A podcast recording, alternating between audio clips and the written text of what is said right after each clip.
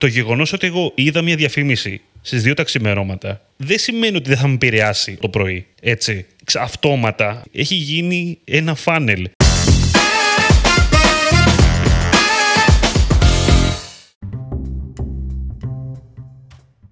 Καλησπέρα. Digital Jam, επεισόδιο 117. Είμαι ο Δημήτρης Ζαχαράκης μαζί μου, ο Δημήτρης ο Καλαϊτζής. Καλησπέρα. Τι κάνετε, πώς είστε. Καλώς ήρθατε σε ένα ακόμα επεισόδιο του Digital Jam Podcast. Το podcast που συζητάμε για digital marketing, κάνουμε μια χαλαρή συζήτηση και πιάνουμε ένα θέμα κάθε φορά και επεκτηνόμαστε κτλ. Το podcast στην Ελλάδα που τα λέω έξω από τα δόντια. Του, του, του, του, του, του. Αυτά τα του, του μην τα κάνεις γενικότερα. Λίγο... Είναι πολύ ωραίο αυτό. Του, του, του, του, του, του. Και σήμερα, Δημήτρη, τι θέμα έχουμε σήμερα; Πολύ μικρό, αλλά παράλληλα καθόλου εύκολο. Αλλά Ναι, εμείς θα, το σήμερα κάνουμε, θα- θα το κάνουμε εύκολο. Θα το κάνουμε λίγο Ναι. simplicity, ε. Ναι, σήμερα θα πούμε έτσι για την απλοποίηση των καμπανιών και της δομής. Είπαμε και κάποια έτσι πραγματάκια και στο- με το Grow Digital που κάνουμε το επεισόδιο. Κατά καιρούς έχουμε μιλήσει πολλές φορές για την απλοποίηση. Ε, το γεγονός ότι στο, στο performance marketing ξεκινήσαμε με ένα πιο κόμπλεξ ε, μοντέλο, πιο πολύπλοκο μοντέλο. Να στείλουμε πολύπλοκες καμπάνιες, να κάνουμε πολλά breakdowns ε, με ξεχωριστές καμπάνιες για κάθε πράγμα, για κάθε placement, για κάθε κοινό. Ε, είχαμε ένα τέτοιο μοντέλο λειτουργίας, το οποίο τα τελευταία χρόνια έχει αλλάξει. Έχει αλλάξει πάρα πολύ. Και αυτό θέλουμε να συζητήσουμε σήμερα. Και κυρίως να συζητήσουμε το ποια είναι, ποια είναι σήμερα, Δημήτρη, η καλύτερη λύση. Η πολυπλοκότητα ή η απλότητα ενός ε, λογαριασμού διαφημίσεων; Εντάξει, νομίζω η απάντηση πλέον είναι απλή. Μιλάμε για το ότι όσο πιο απλή δομή στις διαφημίσεις, τόσο καλύτερα τα αποτελέσματα. Αυτό παρατηρούμε και μέρα με τη μέρα, μήνα με το μήνα για την ακρίβεια. Εντάξει, το μέρα με τη μέρα υπερβολή, θα έλεγε κάποιος, αλλά μήνα με το μήνα παρατηρούμε ότι όλο αυτό εντείνεται και μεγαλώνει.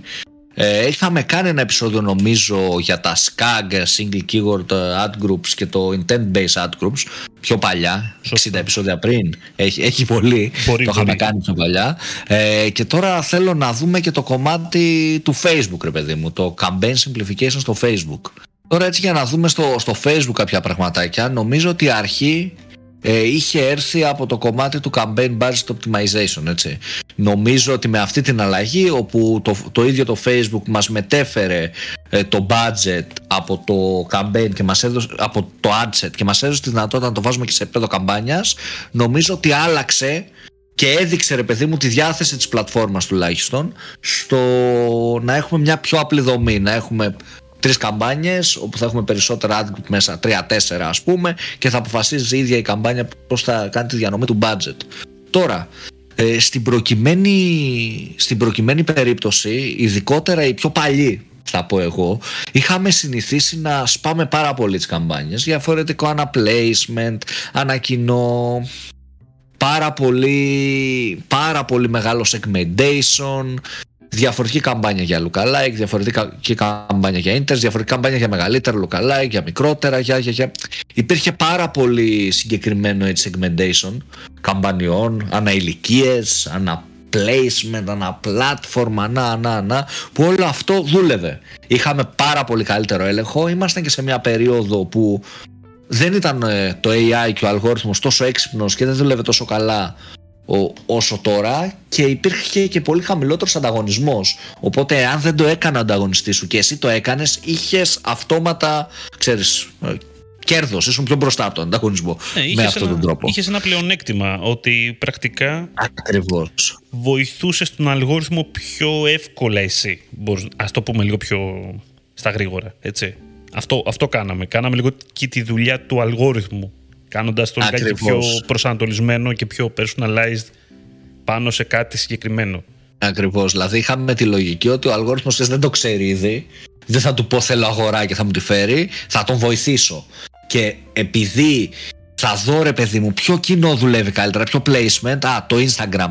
Και θα βάλω εγώ παραπάνω budget στο Instagram. Δεν εμπιστευόμασταν τόσο πολύ ότι θα το κάνει ο αλγόριθμος αυτό. Ότι θα δει το Instagram δουλεύει, άρα θα δείξει παραπάνω Instagram.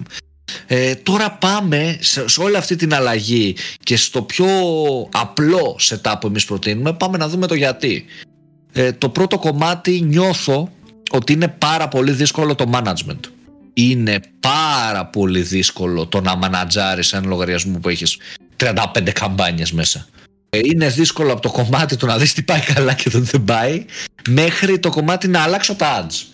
Θέλω να φτιάξω νέα banners και νέα βίντεο και να τα αλλάξω. Είναι πάρα πολύ δύσκολο. Ένα άλλο κομμάτι νιώθω ότι είναι ακόμα πιο δύσκολο να βρούμε ότι έχουμε κάνει λάθος σε μια διαφήμιση, σε ένα κοινό. Ξέρεις, όταν είναι 35 καμπάνιες και έχεις να δει πάρα πολλά πράγματα και πάρα πολλά ad groups και και και, και δεν θα δεις το λάθος που έχεις κάνει. Θα χαθεί. Μέσα αυτό το χάος. Είναι αυτό που λέμε ψάχνει ψήλους στα άχυρα. Μετά το κομμάτι του audience, ότι χτυπάμε πολλές φορές στο ίδιο κοινό, γιατί κάποιο κοινό μπορεί να είναι στη lookalike, μπορεί να είναι και στα internet, μπορεί να είναι και στην άλλη lookalike και στην άλλη και στην άλλη. Έχουμε ένα πολύ μεγάλο overlap σε ακραίο βαθμό τα κοινά δεν, στο... επίσης πες ότι τα κοινά δεν είναι όπως όσο καλά ήταν κάποτε. Ακριβώς, έτσι, ακριβώς μετά, αυτό, τα, έτσι, μετά τα Ναι, ναι. Και νιώθω ότι δεν σκελάρει τόσο εύκολα. Δηλαδή, εάν το κάνετε ένα A-B testing και δείτε ότι στη μία περίπτωση έχουμε μια απλή δομή με τέσσερις καμπάνιες και δύο-τρία ad groups στην κάθε καμπάνια και στην άλλη περίπτωση έχουμε μια δομή με 12 καμπάνιες και 4-5 ad groups ε, στην κάθε καμπάνια το πόσο εύκολα είναι να σκεϊλάρουμε στην περίπτωση που είναι ε, απλοποιημένη, απλοποιημένο το structure και το πόσο δύσκολο από την άλλη είναι να κάνουμε scale up στο χαοτικό, στο τεράστιο, στο μεγάλο structure νομίζω ότι ξέρεις, μα, μας πάει προς τα εκεί νομίζω είναι λίγο, ε, ξέρεις τι, νομίζω το πρώτο πρόβλημα αρχικά απέσω ότι δεν θες να πας να κάνεις την αλλαγή και να παραδοθείς 100% στην αυτοματοποίηση και την απλότητα. Βρίσκεις απέναντί σου έναν ανταγωνισμό ο οποίος το κάνει όμως. Οπότε τα πράγματα είναι πάρα πολύ δύσκολα για σένα. Δεν μπορείς να κάνεις adapt τις αλλαγές που συμβαίνουν στην αγορά τόσο γρήγορα όσο ο αλγόριθμος ο ίδιος που, να, που θα επιλέξει ποια διαφήμιση θα σερβίρει να πει ότι όχι τώρα Instagram, τώρα πάω Facebook, όχι τώρα Messenger, τώρα πάω Instagram. Δεν μπορείς να το σκεϊλάρεις τόσο γρήγορα εσύ αυτό το πράγμα. Όταν ο ανταγωνισμός το κάνει όμως, δηλαδή προφανώς υπάρχει ένα, ένα μεγάλο πλεονέκτημα ε, από μεριάς του. Οπότε είναι ένα πρόβλημα αυτό. Είναι άνισος αγώνας, όπως και να το κάνουμε, το να είσαι απέναντι σε, μια, σε ένα αυτοματοποιημένο μοντέλο αλγορίθμου. Δεν μπορείς δεν μπορείς να τον προλάβεις και είναι και δύσκολο διαχειρίσιμο. Δηλαδή, ειδικά αν μιλάμε σε επίπεδο agency, νιώθω ότι δεν γίνεται. Ξέρεις, είναι μη υλοποιήσιμο. Όχι ότι θα είχε νόημα να γίνεις, δηλαδή και να έχεις το χρόνο, εγώ θα σου πω μην το κάνεις. Γιατί δεν γίνεται να, να έχεις παραπάνω χρόνο από έναν αλγόριθμο έτσι, και, και πιο γρήγορο decision making από τον αλγόριθμο. Προφανώς δεν γίνεται να το, να το κάνεις outscale. Αλλά ακόμα και να έχεις το χρόνο, ρε παιδί μου, να το κάνεις και να πιστεύεις ότι ξέρεις κάτι η ελληνική αγορά είναι και διαφορετική, δεν υπάρχουν τόσο δεδομένα, έχω και μικρότερο budget, πάω να τον κάνω ξέρεις outscale εγώ τον αλγόριθμο. Ε, αν έχεις αυτή την ψευδέστηση, αυτή την εικόνα τέλος πάντων, γιατί όντως μπορεί κάποιος να, να μπορεί να το κάνει για το χύψη λόγο, νιώθω ότι δεν αξίζει εν τέλει. Το χρόνο που θα επενδύσεις δεν, δεν τον αξίζει. Καλύτερα να πάμε σε μια δομή. Έχουμε την καμπάνια μέσα. Έχουμε 2-3 ε, adsets στην κάθε καμπάνια. Έχουμε συγκεκριμένα objectives, ξέρουμε τι ζητάμε από την κάθε καμπάνια. Έχουμε τα ad formats μας, τα σωστά, τα διαφορετικά, τεστάρουμε, δεν ξέρω εγώ τι και βλέπουμε τα αποτελέσματα και κάνουμε αλλαγές πάνω σε αυτές τις καμπάνιες έτσι ώστε σκεφτείτε κιόλας και απλά το θέμα. Αν έχεις 10 ευρώ budget να δώσεις σε μια καμπάνια, 100 ευρώ, ας πούμε, έχεις 100 ευρώ την ημέρα σε μια καμπάνια, αν είναι μία καμπάνια θα δώσεις 100 ευρώ, αν το σπάσει εν τέλει σε 5, θα δώσεις 20 ευρώ τη μέρα στην κάθε καμπάνια. Άρα θα αργήσεις να πάρεις πιο ποιοτικά δεδομένα. Θα αργήσει η καμπάνια σου να βγει από το learning phase. Θα αργήσει να κάνεις decision making και θα χάσεις χρόνο στο τέλος της ημέρας. Οπότε με αυτό το, το κομμάτι παίρνεις παραπάνω δεδομένα, δίνεις παραπάνω χώρο στις καμπάνιες, γιατί από τη στιγμή που κάθε καμπάνια έχει μεγαλύτερο budget, σημαίνει ότι και ο αλγόριθμος και το ίδιο το Facebook έχει παραπάνω χώρο να εμφανιστεί. Οπότε θα πάρεις πιο γρήγορα δεδομένα μπορεί μια καμπάνια που με πολύ μικρότερο budget αν την, την βάζαμε με το μεγαλύτερο budget να πάει πολύ καλά και έχει πάρα πολύ νόημα. Αυτό πιστεύω. Το αποτελέσματος δηλαδή. Και εκμεταλλεύεσαι ξέρεις, και τον κατάλογο πάρα πολύ. Γιατί είμαστε τώρα στην εποχή που ειδικά σε επίπεδο e-commerce έτσι, ο κατάλογος πηγαίνει πάρα πολύ καλά. Άρα πιστεύω ότι έχει πάρα πολύ νόημα αυτό. Ναι, η Εκμεταλλεύεσαι δυνατότητε. Μπράβο. Οι δυναμικές διαφημίσεις που είχαμε κάνει κάποτε, όχι πάρα πολύ παλιά νομίζω, ένα, ένα επεισόδιο σχετικά με αυτό. Νομίζω ότι πέρασε κανένας χρόνος, Δημήτρη, από αυτό. Μπορεί και να έχει περάσει χρόνος. Καλησπέρα. Digital Jam, the podcast, επεισόδιο 7, επεισόδιο 7, 7 και στο σημερινό επεισόδιο θα μιλήσουμε για Dynamic Ads στο Facebook.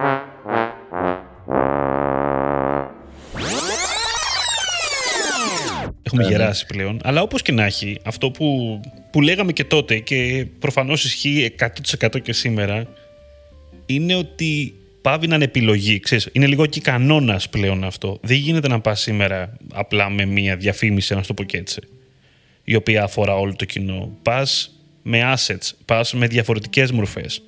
Δίνεις δυνατότητα στον αλγόριθμο, γιατί μπορεί να το κάνει στην τελική, να έχει πολλές επιλογές, να κάνει μόνο του A-B test, να βρει ποιο είναι το σωστό μοντέλο που λειτουργεί για κάθε άνθρωπο. Γιατί κάθε άνθρωπος είναι διαφορετικός. Άλλος θέλει να βλέπει αγόρασε τώρα, άλλος θέλει να βλέπει δες τα προϊόντα. Δεν μπορούμε να το βγάλουμε αυτό εμείς τόσο γρήγορα στα συμπέρασμα και να το αλλάξουμε. Οπότε, εμείς αυτό που πρέπει να κάνουμε σε αυτό το νέο μοντέλο, που πλέον ε, δεν είναι νέο, γιατί μας απασχολεί πολύ καιρό τώρα, είναι να, να δίνουμε τα κατάλληλα δεδομένα από τη μία, να δίνουμε τα κατάλληλα εργαλεία από την άλλη στις καμπάνιες και στον ίδιο τον αλγόριθμο για να μπορεί να δουλέψει. Ε, προφανώς το να στήσω απλά μια αυτοματοποίηση, μια καμπάνια έτσι ανοιχτό εντελώς και να το αφήσω, ναι, μπορεί να δουλέψει, αλλά κανείς δεν σου λέει ότι πρέπει να, να κάνεις κάτι και γι' αυτό. Δηλαδή, προφανώς και πρέπει να του δώσεις κοινό. Προφανώς, εννοώ κοινό, πρέπει να έχει δεδομένα για να ξεκινήσει να δουλεύει αυτό το πράγμα, έτσι. Άρα πρέπει να κάνεις κάποιες κινήσεις πιο πριν.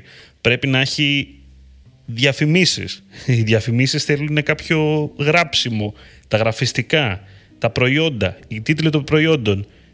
Υπάρχουν πράγματα δηλαδή που προφανώς και πρέπει να γίνουν και τώρα έχουν μεγαλύτερο βάρος κιόλας από ό,τι παλιότερα.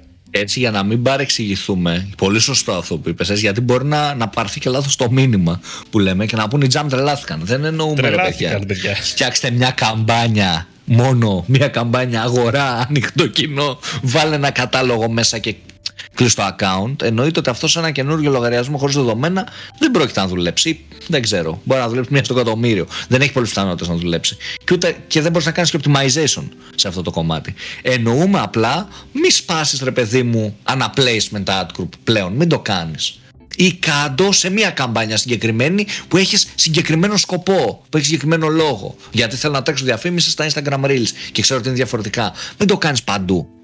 Σε κάθε placement ξεχωριστό. Δεν έχει νόημα. Προσπαθούμε να κάνουμε τέτοια συμμαζέματα.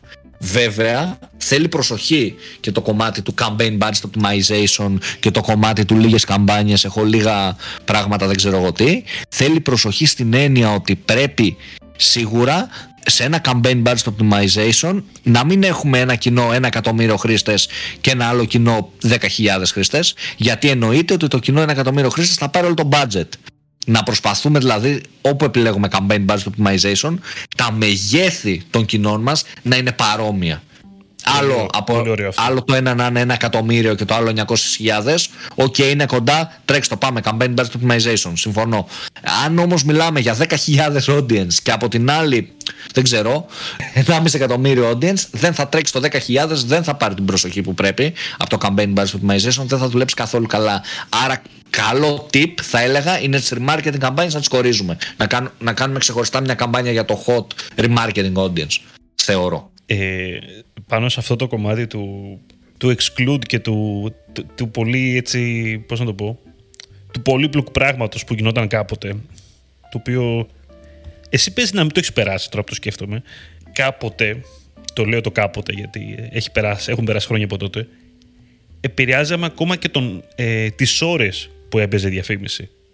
Δηλαδή δεν θέλαμε. Ο πελάτης δεν ήθελε μερικές φορές να, να βγαίνει διαφήμιση του βράδυ, ξέρω εγώ, ή, ή ξέραμε ότι δεν δουλεύει η υπηρεσία το βράδυ, οπότε δεν το βάλουμε εμείς στο βράδυ να παίζει. Ή γιατί πιστεύαμε ότι θα έχει καλύτερη απόδοση, προφανώς, να παίζει το πρωί. Το γεγονός ότι βγήκαν αυτά τα πράγματα σιγά σιγά και τα καταργήσαμε και το αφήσαμε στο ελεύθερο είναι επειδή στην τελική είναι σημαντικότερο το αν δεν υπάρχει ε, περίπτωση να υπάρχει conversion rate αυτή την ώρα, να το μάθει ο ίδιος ο αλγόριθμος, παρά να το ξέρουμε εμείς, μόνο εμείς. Είναι πολύ σημαντικότερο να πάρει αυτό το δεδομένο το Facebook και να το καταλάβει, παρά να το λέμε εμείς ότι, ok, ξέρω ότι έχω πολύ χαμηλό conversion rate και επιλέγω να μην παίζω αυτή την ώρα. Επιλέγω να μην παίζω στο Facebook ή στο Instagram. Αυτό δεν μπορεί να υπάρξει σήμερα. Δεν μπορεί να υπάρξει γιατί θέλει δεδομένα. Ναι, για, εντάξει, για κάποιες περιπτώσεις, okay, μπορεί να υπάρχει προφανώς.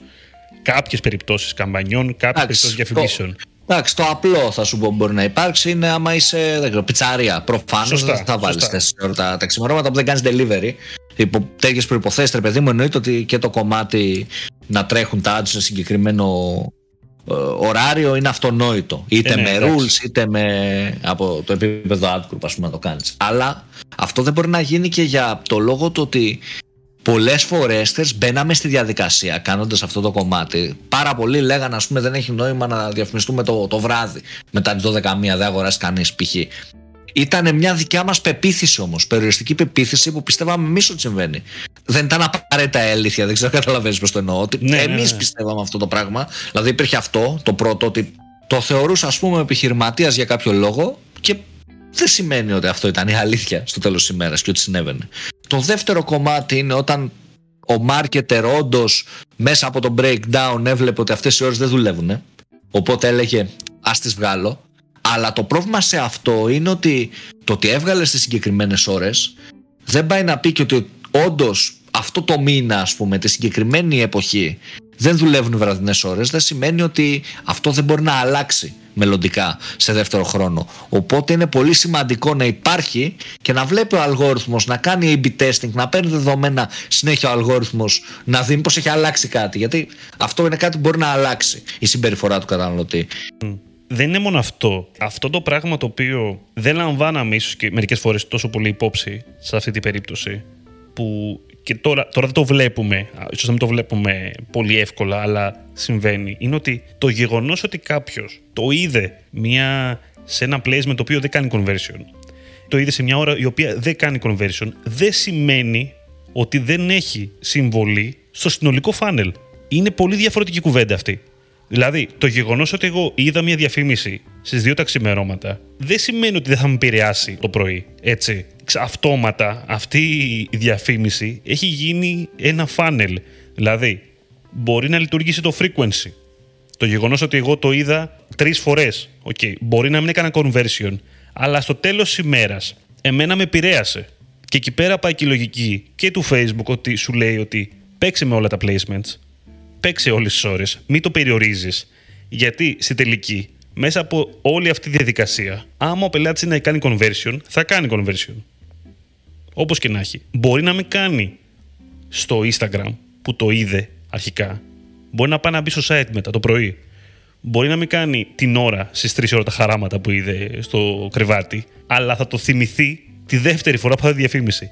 Που θα δει τη YouTube διαφήμιση, που θα, θα το κουγκλάρει το πρωί. Οπότε είναι και αυτό ένα πλαίσιο που το οποίο λίγο εκεί πέρα το, το, το χάνουμε μερικές φορές. Εκτός άμα το έχουμε κάνει τόσο complex το μοντέλο που έχουμε υλοποιήσει διαφορετικά για brand awareness και ούτω καθεξής και frequency cap και όλα μαζί ας πούμε. Αλλά είναι και αυτό. Δηλαδή, γι' αυτό λέμε ότι δεν παίζει ρόλο στην τελική. Το γεγονός ότι βλέπεις ότι δεν κάνει conversion σε ένα placement δεν είναι απαραίτητα κακό. Μερικές φορές. Είναι κακό, ναι, αλλά είναι δύσκολο να καταλάβουμε τη συνεισφορά του αυτού του καναλιού. Τη συνεισφορά εκείνης της ώρας, τη συνεισφορά του, του κοινού στην τελική. Καλά, αυτό δεν το βλέπουμε καν. Οπότε άστο. Αλλά κατάλαβες τι εννοώ. Πιστεύω συμφωνείς σε αυτό που είπα. Ναι, σίγουρα. Εντάξει, βέβαια, κάποια placement μπορεί να ξέρουμε ότι. Α πούμε το audience network, παιδί μου, είναι περίεργο placement. Είναι περίεργο, ισχύει. Κατάλαβες. Δηλαδή, μπορεί να, θε, να σκόπιμα να ξέρουμε από στρατηγική μας ότι δεν θέλουμε κάποια πράγματα να σταματήσουμε να τα, τα τρέχουμε. Αλλά ναι, συμφωνώ στη γενική εικόνα σίγουρα. Αυτά νομίζω στα, στα tips. Δεν ξέρω αν έχεις κάτι άλλο να προσθέσεις εσύ. Εγώ καλύφθηκα. Ναι, όχι, δεν έχω κάτι άλλο να προσθέσω. Πιστεύω παραλερήσαμε αρκετά γύρω από αυτό το θέμα. Νομίζω αυτό που θέλαμε να πούμε το είπαμε. Το συζητήσαμε. δεν το αφήσαμε κάτω Ναι, σίγουρα. Ναι, το concept νομίζω, ναι, και είπαμε ξέρεις, και τα κάποια, κάποιες παρερμηνεύσεις μπορεί να γίνουν, νομίζω τις προλάβαμε. Το ότι ξέρεις, δεν τα βάζω όλα σε ένα, σε ένα κουβά, απλά τα, τα βάζω όλο σε, σε πολλούς κουβάδες, αλλά λίγο μεγαλύτερους από ό,τι ήταν πριν. Δεν είναι κουβαδάκια, κατάλαβες. Μεγαλώσαμε το Ναι. μέγεθος του κουβά, αλλά δεν είναι ένας σε καμία περίπτωση. Κάπως έτσι. Αυτό νομίζω είναι το concept. Πιο απλά πράγματα και έτσι για να κλείσουμε αυτό που θέλω να πω είναι ότι δεν πρέπει ρε παιδί μου να αγχώνεται ο marketing manager, ο performance marketing manager. Δεν είναι ρε παιδί μου η δουλειά μας απαραίτητα να έχουμε ένα τεράστιο εξελόφυλλο που παλιά το Google AdWords ήταν ένα εξελόφυλλο όπως είχε πει και ο Σταύρος. Η δουλειά μας είναι και σε πιο στρατηγικά πράγματα και σε πιο marketing πράγματα. Οπότε ξέρεις, δεν χρειάζεται να, το, να φοβόμαστε αυτές τις αλλαγές. Ας τις δεχτούμε και ας κοιτάξουμε πώς θα κάνουμε όσο το δυνατόν καλύτερα τη δουλειά μας. Αυτό. Στη τελική είναι ένα εργαλείο. Αυτό πρέπει να. στο τέλος της ημέρας. Να, να θυμόμαστε ότι είναι ένα εργαλείο και το κάθε εργαλείο πρέπει να το κάνουμε να δουλεύει σωστά. Το κάθε εργαλείο έχει τη χρήση του και θέλει και βοήθεια για να χρησιμοποιηθεί κατάλληλα. Αυτό. Λοιπόν, μπορούμε να κλείσουμε. Εγώ πριν κλείσουμε να σας πω ότι μας ακούτε σε Spotify, Apple Podcast, Google Podcast και στο digitaljump.gr. Αν μας ακούτε στο Spotify, μας κάνετε εννοείται follow, αλλά εκτός από το follow μπορείτε να μας κάνετε και καμπανάκι για να σας κάνει ειδοποιήσεις όταν βγαίνει καινούριο επεισόδιο, αλλά και να μας βάλετε μια βαθμολογία εκεί αριστερά. Ευχαριστούμε όλους εσάς που έχετε βάλει βαθμολογία ήδη και μας ακολουθείτε σε Facebook, LinkedIn, ε, Instagram εννοείται για ό,τι νεότερο βγαίνει. Τα λέμε την επόμενη εβδομάδα. Ήμουν ο Δημήτρης Ζαχαράκης, ήταν ο Δημήτρης Καλετζής. Καλή συνέχεια. Καλή συνέχεια σε όλους.